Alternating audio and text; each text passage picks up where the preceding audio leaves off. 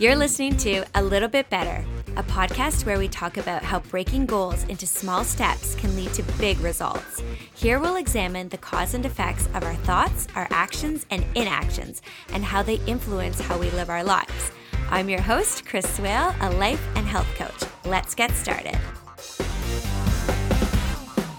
Hey guys, I'm excited to dive into this episode today because I think, I'm just going to say it, sometimes we all need a little kick in the butt. So here is to taking ownership for our lives. Are you scared? What is she talking about? I'm talking about how we stand in our own way and love to pretend that we don't. Ouch. Yes, I'm going tough love on you early on in our journey together, friends because we have to own our actions and our thoughts if we want to live our best lives. If we have goals and want to achieve them, this is work we have to do. But it's so much easier to lay blame on other people or circumstances. Of course it is, but that's not productive. If you are thirsty, you can ask someone for a drink of water, but if there's no one around, or if they say, get it yourself, what would you do?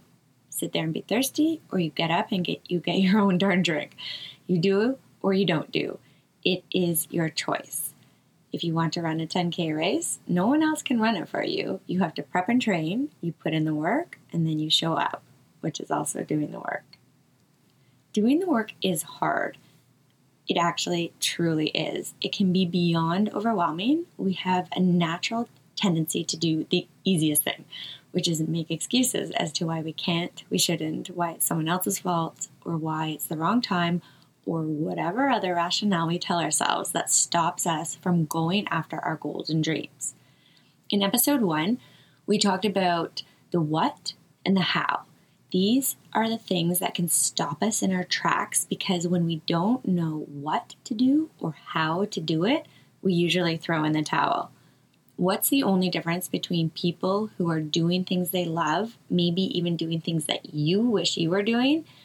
They didn't throw in the towel. Instead, they decided to find out what or how to do the thing that would lead them to achieving their goals. Knowing your why, the reason, that burning desire reason you have that is motivating you to move towards your goal is really important too. Take the time to write out your what, your how, and your why. Why do you want to make a change? Why do you want to go after that dream? What will that do for you? The what, how, and why written in one spot is your map. You'll see your goal is tangible, so you'll be able to set the steps needed to go get it. One thing that is absolutely game changing once you learn it is that some steps can be outsourced. Once you figure that out, it's as if you've been given the gift of time. A lot of mothers notoriously don't prioritize themselves or their dreams because there's always something to do for someone else in their family or in their home. But some of those things can be dropped or outsourced. Consider grocery shopping. You can do this online. You just set up your grocery list, modify it each week if needed, click confirm, and the groceries are delivered right to your door. Boom, there's a couple of hours you just got back. I didn't know how to launch a podcast, but I really wanted to do this. So after I dropped my excuses, I signed up for a free mini course and I researched equipment. I gently pushed my panic back as I clicked confirm and ordered my mic. I might have let out a little when it arrived, I played around for a bit, total classic delay tactic, until I was basically dared by my coach to record my first episode, and she gave me a, a quick deadline. I love accountability, so determined not to fail, I did it, and I hated it. I cringed hearing my voice and how I stumble on my words. I groaned when I forgot to say a key point or I said it really strangely, but I recorded it again and then a few more. Then, remember the outsource trick I just mentioned? I hired someone else to put it together. And guess what? She can edit things in and out, and it makes it sound a whole lot better. I could have done the whole thing, but I knew I would have stalled myself more, making excuses or sitting in overwhelm since I don't know how to do those technical bits. but other people can, so I can have them do it for me. And now here we are.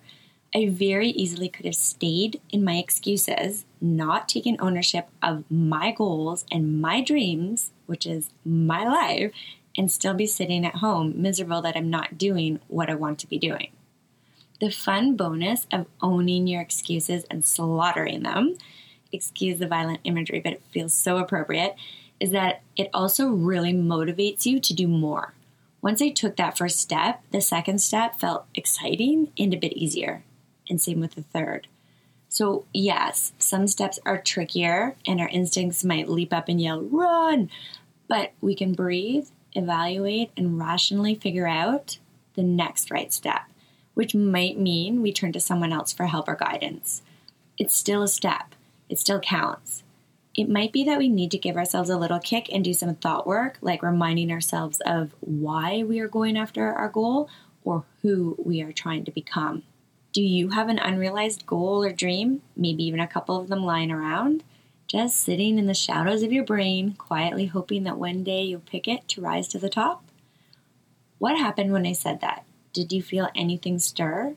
If you did, then you might be right where I was not so long ago, sitting in my excuses of why I wasn't doing anything for me.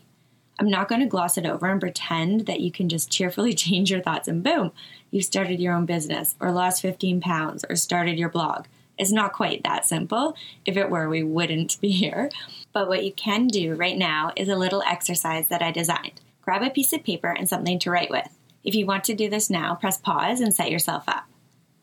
Fair warning, this may feel uncomfortable. Okay, ready? Along the very top, write your goal. Best to do this exercise with just one goal at a time. Next, draw a line down the center, making two columns. At the top of the left column, write excuses. I know you don't want to write that word, do you?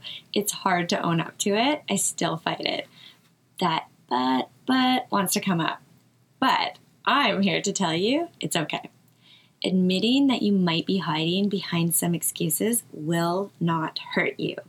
You can do this. It's also the point of the exercise. now write all the reasons, all those excuses that are holding you back from going after what you want. Don't you hold back here. You can tear it up afterwards so no one will see if, the, if it makes you nervous. Just be honest, write them all, big or small, let it flow. Some things may come out here that you've never even voiced or acknowledged before. That's good. Try to be specific. So instead of saying, I don't have time, write, I don't have time to, or I don't have time for. Once you've done that, at the top of the right column, write the word converted. This part may take a little bit more time, so, for each excuse or reason that you wrote that is stopping you from achieving your goals, write a way to convert it into either a supportive thought, an action step, or into elimination. Here's an example say the goal is I want to open an Etsy shop to sell baby quilts that I create. An excuse might be I don't know how to sell on Etsy. Converted, go onto the website and browse for that information. For other I don't know excuses, you can write research on Google or ask so and so or look up and take an online mini course. There's seriously an online mini course or a little bit longer course for everything nowadays. If you have a what if I fail type of excuse, the easy convert there is what if I succeed? Or if that's a little too optimistic for you, it can be a stretch. How about at least I tried? Trying and failing offers so much opportunity for growth and learning and eliminates the what if of never going after a goal at all. I'll try and fail any day over never even giving it a shot. Beliefs like that, or what if I'm not good enough, or what if I look dumb, is your primitive brain panicking and resisting the change to try to keep you safe. You don't really have evidence to support these excuses, even if you initially try to tell yourself you do. Another common one with my clients is, uh, well, I'm too old. Says who? Only your limiting beliefs. You can look at those type of excuses, acknowledge they are just stories you have told yourself, maybe even for years, but they are really just stories. And then say goodbye. Negative self talk is the dream killer, and changing it takes time, but you can start today. Recognize those unsupported and unsupportive negative stories and say, you no longer apply. Bye bye. You might be surprised to find that most of your excuses, those limiting beliefs you hold, can be eliminated when they are simply faced, acknowledged as a story, and then bravely dismissed. It feels so good when you can convert those types of excuses, they are fears really, into elimination.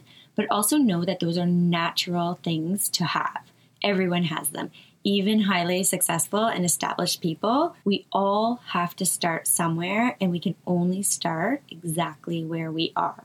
Time and having dependence is another biggie with my clients. They'll say, Oh, well, I'm a stay at home mom. I don't have time convert that to take my mother in law up on her offer to watch the kids once a week, or maybe we have the budget to hire a babysitter for a couple of hours on Tuesdays and Thursdays, or tell my partner about my goal and propose how we can carve out even a little bit of dedicated time where they will take the kids so that you can do your work. Maybe if you're lucky to have kids that don't wake the rooster, unlike mine, you can wake up an hour before the kids and do that goal getting for even 30 or 60 minutes each morning. Hopefully, you get what I'm trying to do here. Going after your goal doesn't mean you have to do it 40 hours a week. Starting with a little effort is a great step. It's so much better than not doing anything at all. Just doing that exercise that it just walked you through, it's it's your first step because it is scary and uncomfortable. So if you do that, bravo. So once you've gone through and converted all your excuses, you now have on paper your goal named and your excuses converted. You can tuck that away somewhere if you need the reminders or just tear it up, but either way, you have just begun owning your life. I shouldn't do this. I can already feel other coaches shaking their heads at me, but I'm going to give you, if needed, one mini but temporary out. And this is only because I'm still so close to the experience that I can really empathize. I had three kids within four years, and that meant a lot of needy people to care for. So, unless I was prepared and able to have someone else look after my kids the majority of the time, then truly no, it wasn't the right time for me to start my own business. There isn't a perfect time to start going after a goal. You've probably heard that from basically everyone under the sun, no doubt, because it is true. Our brains can and will always find reasons and excuses why not to do something. So I'm just going to acknowledge, though, that there are certain times that are a little bit worse than other times.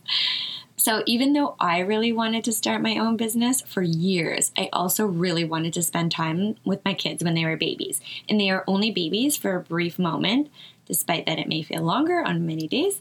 So, that was my one opportunity to experience that in life. So, I purposely put my dreams on hold, but notice I said on hold. It was temporary, not indefinite. And actually, in the background, I was doing what I could. I was taking online part time courses in doing the work I wanted to help others with on myself. And once my youngest was old enough to go to school, I ripped that it's not the right time excuse off like an old band aid and I got to work. So, why am I encouraging you to be uncomfortable and own up that you hide behind excuses? Because if you want to move forward in your life, you have to be the one taking the steps. It seems so obvious, but so many of us do this. When you hide by blaming others or hide behind situations or circumstances and things, you are giving away your power. You are letting other people or situations determine your path, and that doesn't work. Not today, anyways. Nobody gets it right 100% of the time. Nobody is perfect, and you don't need to strive for perfection. Strive to show up for you. Because when you show up for you, you'll show up better everywhere else in your life. It's a thing. No one can do the work for you. No one can change you but you. Only you do you. That means at some point when you want change in your life or when you are ready to realize your goals, you're the one that has to step up and say, Put me in, coach. And that means taking the power back in your life. To do that, you need to own your actions and your inactions. Acknowledge and own your excuses so that you can slay them. You cannot control other people or situations, but you can control your own thoughts and your actions. You get to be the driver in your life, and if it feels otherwise, it's time to assess why. We all have hard seasons, no doubt. That is part of life. I've recently taken up road biking, obsessed PS, and today, after misinterpreting my husband's description of a route he took, I somehow thought he described it as fairly easy. I decided to do it as well. Um, so it wasn't the hardest ride I've done so far. I was literally talking myself through it, swearing, and really struggling when about three quarters of the way through it dawned on me I can do hard things. I know I can because in that moment I was breathing hard and I was still pedaling. I have done hard things in the past and I know I will in the future. The past several months of my life really comes to mind actually it's been a really hard season for many, myself included. My dad died in December, this past December, and in the middle of that, I was launching my new career, which is heavily client facing. Then coronavirus hit and the world shut down. We had to isolate from even our loved ones, and I had to homeschool my three little kids. The Black Lives Matter movement rose, and I needed to reflect and do the work there too. I had to give up or figure out how to continue with my business and I chose figure it out. I chose that. It's been an insane, not even a full year, but look at us all. It is hard. Wherever you are, you are doing it. Me, you, we are doing hard things. So if things get hard again, you know you can do them. So owning our life, our choices, our decisions, and our non decisions, that's hard work, but you can do it.